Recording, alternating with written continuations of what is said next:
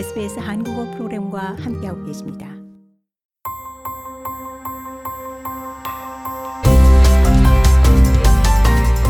SBS 라디오의 정착 가이드, 호주에서의 삶에 대한 정보, 이슈, 그리고 이야기. 뒤뜰이 있는 큰 저택이든 시티의 아파트이든 근교의 타운하우스이든 어디에 거주하고 계시든 이웃과는 이견이 있을 수 있고 다툼이 발생할 수 있습니다. 시드니 대학교 법학과의 바바라 맥도날드 교수에 따르면 이웃과의 분쟁은 일반적인 불편사항의 특성과 생활 조건으로 인해 정기적으로 발생한다고 합니다. I think wherever people live closely together, there will be neighborhood disputes. And sometimes neighborhood disputes arise even when people are not very close together. You know, even when 맥도날드 교수는 사람들이 같이 가까이 산다면 어디든 이웃과의 분쟁은 일어날 것이라며 어떤 경우에는 매우 가까이 살지 않는데도 불구하고 이웃과의 분쟁이 일어나기도 하는데 1km가량이나 떨어져 있어도 이런 일은 생긴다라고 말했습니다. 그러면서 소음이 빈 공간을 가로질러 이동하기 때문일 수도 있고 어떤 식으로든 다른 사람의 땅에 진입하는 것을 막거나 방해하는 일이 있을 수 있기 때문이라고 설명했습니다. 때때로 이웃의 행동 또는 무행동은 소란이 될 수 있습니다. 하지만 호주의 관습법에 따르면 두 개인 사이의 논쟁은 이른바 사적인 근린방해로 불리는 소란행위가 되기에는 충분하지 않는데요. 예를 들면 한 이웃이 한밤중에 음악을 시끄럽게 틀어놨다든지 허가되지 않은 시간에 공사를 한다든지 등은 사적인 근린방해가 될 수 있습니다. 또는 자신의 토지의 수로를 바꿔 이웃의 소유지에 자연스럽지 않은 물길을 조성한다면 이 역시도 불만으로 제기될 수 있습니다.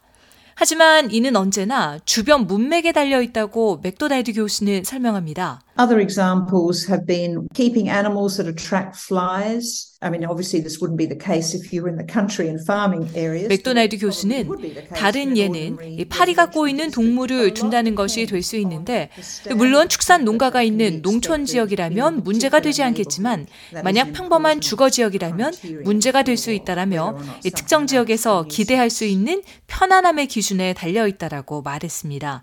그러면서 그것이 바로 근린 방해인지 아닌지를 판단하는 중요한 기준이라고 설명했습니다. 법정에서 이웃과의 분쟁을 처리하는 것은 최후의 수단이 돼야 합니다. 소송은 비용이 많이 들고 시간이 많이 소요되며 개인 간에 더 심한 악감정을 남깁니다. 이 법적 조치를 진행하기 전에 이웃에게 직접적으로 연락해 보십시오. 그럼에도 상황이 개선되지 않는다면 중재를 고려해 보실 수 있습니다. 지역정의센터, 커뮤니티 저스티스 센터와 같은 정부기관으로부터 지원을 받으실 수 있습니다. 다시 맥도날드 교수입니다. Generally speaking, I think it's a good idea to write a courteous note to your neighbours so that you have proof in writing that you. 일반적으로 말하자면 이웃에게 정중한 노트를 쓰는 것은 좋은 생각이라고 생각한다라며 그렇다면 서면으로 이웃에게 문제에 대해 알렸다는 증거를 갖게 된다라고 맥도날드 교수는 설명했습니다. 그러면서 시도해 볼 수 있는 좋은 첫 단계는 문제가 있다는 것을 통지하고 이웃에게 뭔가를 할 수 있는 기회를 제공합니다. 하는 것이라며 이 상황이 악화되거나 대처하지 않는다면 언제나 중재를 시도할 수 있다라고 덧붙였습니다. 멜리사 헤일리 씨는 캔버라를 기반으로 하는 비영리 중재 서비스 제공단체 논쟁 해결 서비스의 CEO입니다. 헤일리 CEO는 이웃과의 분쟁과 관련된 사람들에게 중재는 다른 분쟁 해결 방법에 비해 많은 이점이 있다고 언급했습니다. 이는 중재 과정이 분쟁 해결에 포함되며 이 당사자 양쪽이 처음 분쟁이 일어난 것을 이해할 수 있는데 도움을 주기 때문이라고 합니다. 또한 중재는 이웃들이 갈등이 어떻게 양쪽에 영향을 미쳤는지 그리고 이를 어떻게 해결하고 미래의 분쟁은 어떻게 처리할지에도 도움을 줍니다. And that then gives all parties real ownership and a real empowerment to want to actually make things better going forward. 헤일리 CEO는 이는 상황을 더 좋게 만들도록 전진하는 것을 바라도록 모든 당사자들에게 실질적인 소유권과 권한을 부여한다라며 이는 그 사람들을 앞에 두고 한 사람이 결정을 내리는 대립되는 절차에 들어가서는 성취될 수 없는 것으로 그럴 경우 갈등이 있는 사람들에게 사실 문제는 해결되지 않는 것이라고 설명했습니다. 헤일리 CEO는 선의와 좋은 의도는 관계된 모든 이들이 분쟁을 해결해 나가기 위한 전제 조건이라고 강조합니다. 그리고 직접적인 당사자 외에 더 많은 사람이 중재에 참여하는 것도 일반적인데, 예를 들면 노부모들이 성인 자녀들의 지원을 받는 것 등입니다.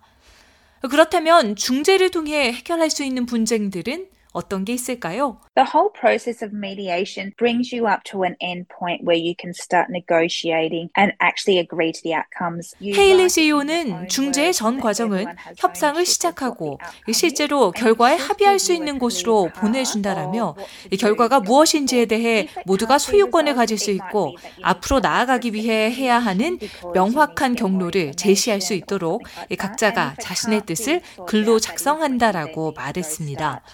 그러면서 더 많은 정보나 다른 것들이 필요해 만약 해결할 수 없다면 2차 중재로 돌아오게 되고, 그렇게 해결되지 않는다면 해결에 이르기 위해 더 적대적인 과정을 사용하는 것을 시작할 수 있다라고 덧붙였습니다.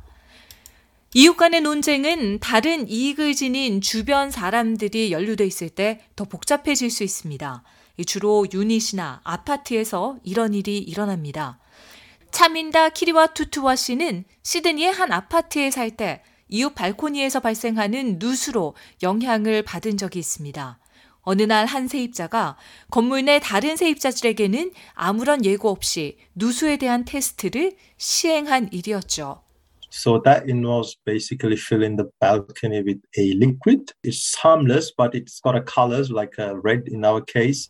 키리와투투투와 씨는 기본적으로 발코니가 액체로 채워졌는데, 이는 무해하지만 우리의 경우 물이 빨간색과 같은 색깔이 있었다라며, 그래서 어느 날 일을 마치고 집에 오니 천장이 빨간색이 됐고 이 빨간 액체가 천장에서 바닥으로 떨어지고 있었다라고 말했습니다.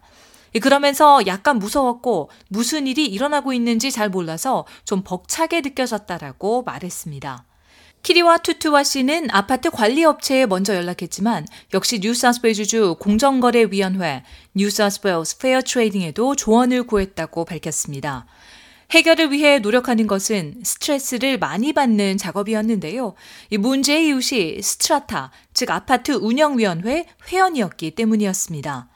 결국 키리와투투와 씨는 피해 보상을 받았지만 그렇게 되기까지 많은 지연이 있었습니다. The agency didn't know who initiated it. It was one of the members of the strata committee, and because of that, the agency could not give up. 키리와투투와 씨는 관리업체도 누가 시작했는지 몰랐고 그 사람이 아파트 운영위원회 회원 중에 하나였기 때문에 관리업체가 경고를 줄 수도 없었다라며, 결국 관리업체는 기본적으로 누가 이 난장판을 만드는데 책임이 있는지를 추적해야 했고 시작에서 끝까지 3개월이란 시간이 걸렸다라고 설명했습니다. 하지만 이 사건을 일으킨 사람이나 원인에 대한 근본적인 원인이나 책임은 없었다라고 말한 키리와투투와 씨는 대신 더 나은 의사소통을 위한 몇 가지 조치를 취했을 뿐이라고 밝혔습니다. 멜리사 헤일리 CEO는 만약 아파트 운영위원회에서 분쟁 해결이 일어난다면 미래에 비슷한 사건이 다시 발생할 경우 어떻게 처리할 것인지에 대해서도 반드시 결정해야 한다고 강조했습니다. 하지만 모든 이웃 간의 분쟁과 관련 정보와 추천을 시작하는 첫 단계는 소속 카운슬입니다. Your councils can usually direct you to a place to go and seek assistance. There will be mediation. 헤일리 CEO는 속한 카운슬이 어디에 연락하고 어떤 도움을 받을 수 있는지 안내할 것이라며, 호주 전역에 중재 서비스가 있는데 민간 업체도 있고 정부의 지원을 받는 곳도 있다라고 말했습니다. 하지만 각 카운슬에 정보가 있고 그 외에는 무료 법률 서비스에 연락할 수 있다라고 덧붙였습니다. 이웃과의 분쟁을 예방하기 위해 누구나 할 수 있는 간단한 조치가 있습니다. My number one thing that I always say to people is go and introduce yourself to your neighbor. 헤일리 CEO는 제가 사람들에게 언제나 말하는 첫 번째는 새로운 곳으로 이사를 가면 이웃들에게 먼저 소개를 하라라는 것이라며, 제일 친한 친구가 될 필요는 없지만 평화로운 분위기에서 스스로를 소개하는 것은 장기적으로 큰 차이를 만든다라고 강조했습니다. 더 많은 정착 가이드 스토리를 원하시면 sbs.com.au/korean을 방문하십시오.